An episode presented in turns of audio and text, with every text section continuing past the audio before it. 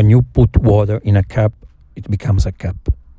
When you put water in a bottle, it becomes a bottle.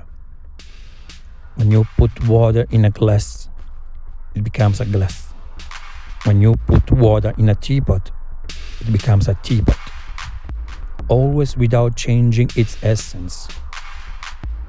Become like water, formless, shapeless, adapting yourself without changing yourself and your values. Don't fall in love with your ideas. Prepare yourself to embrace the change.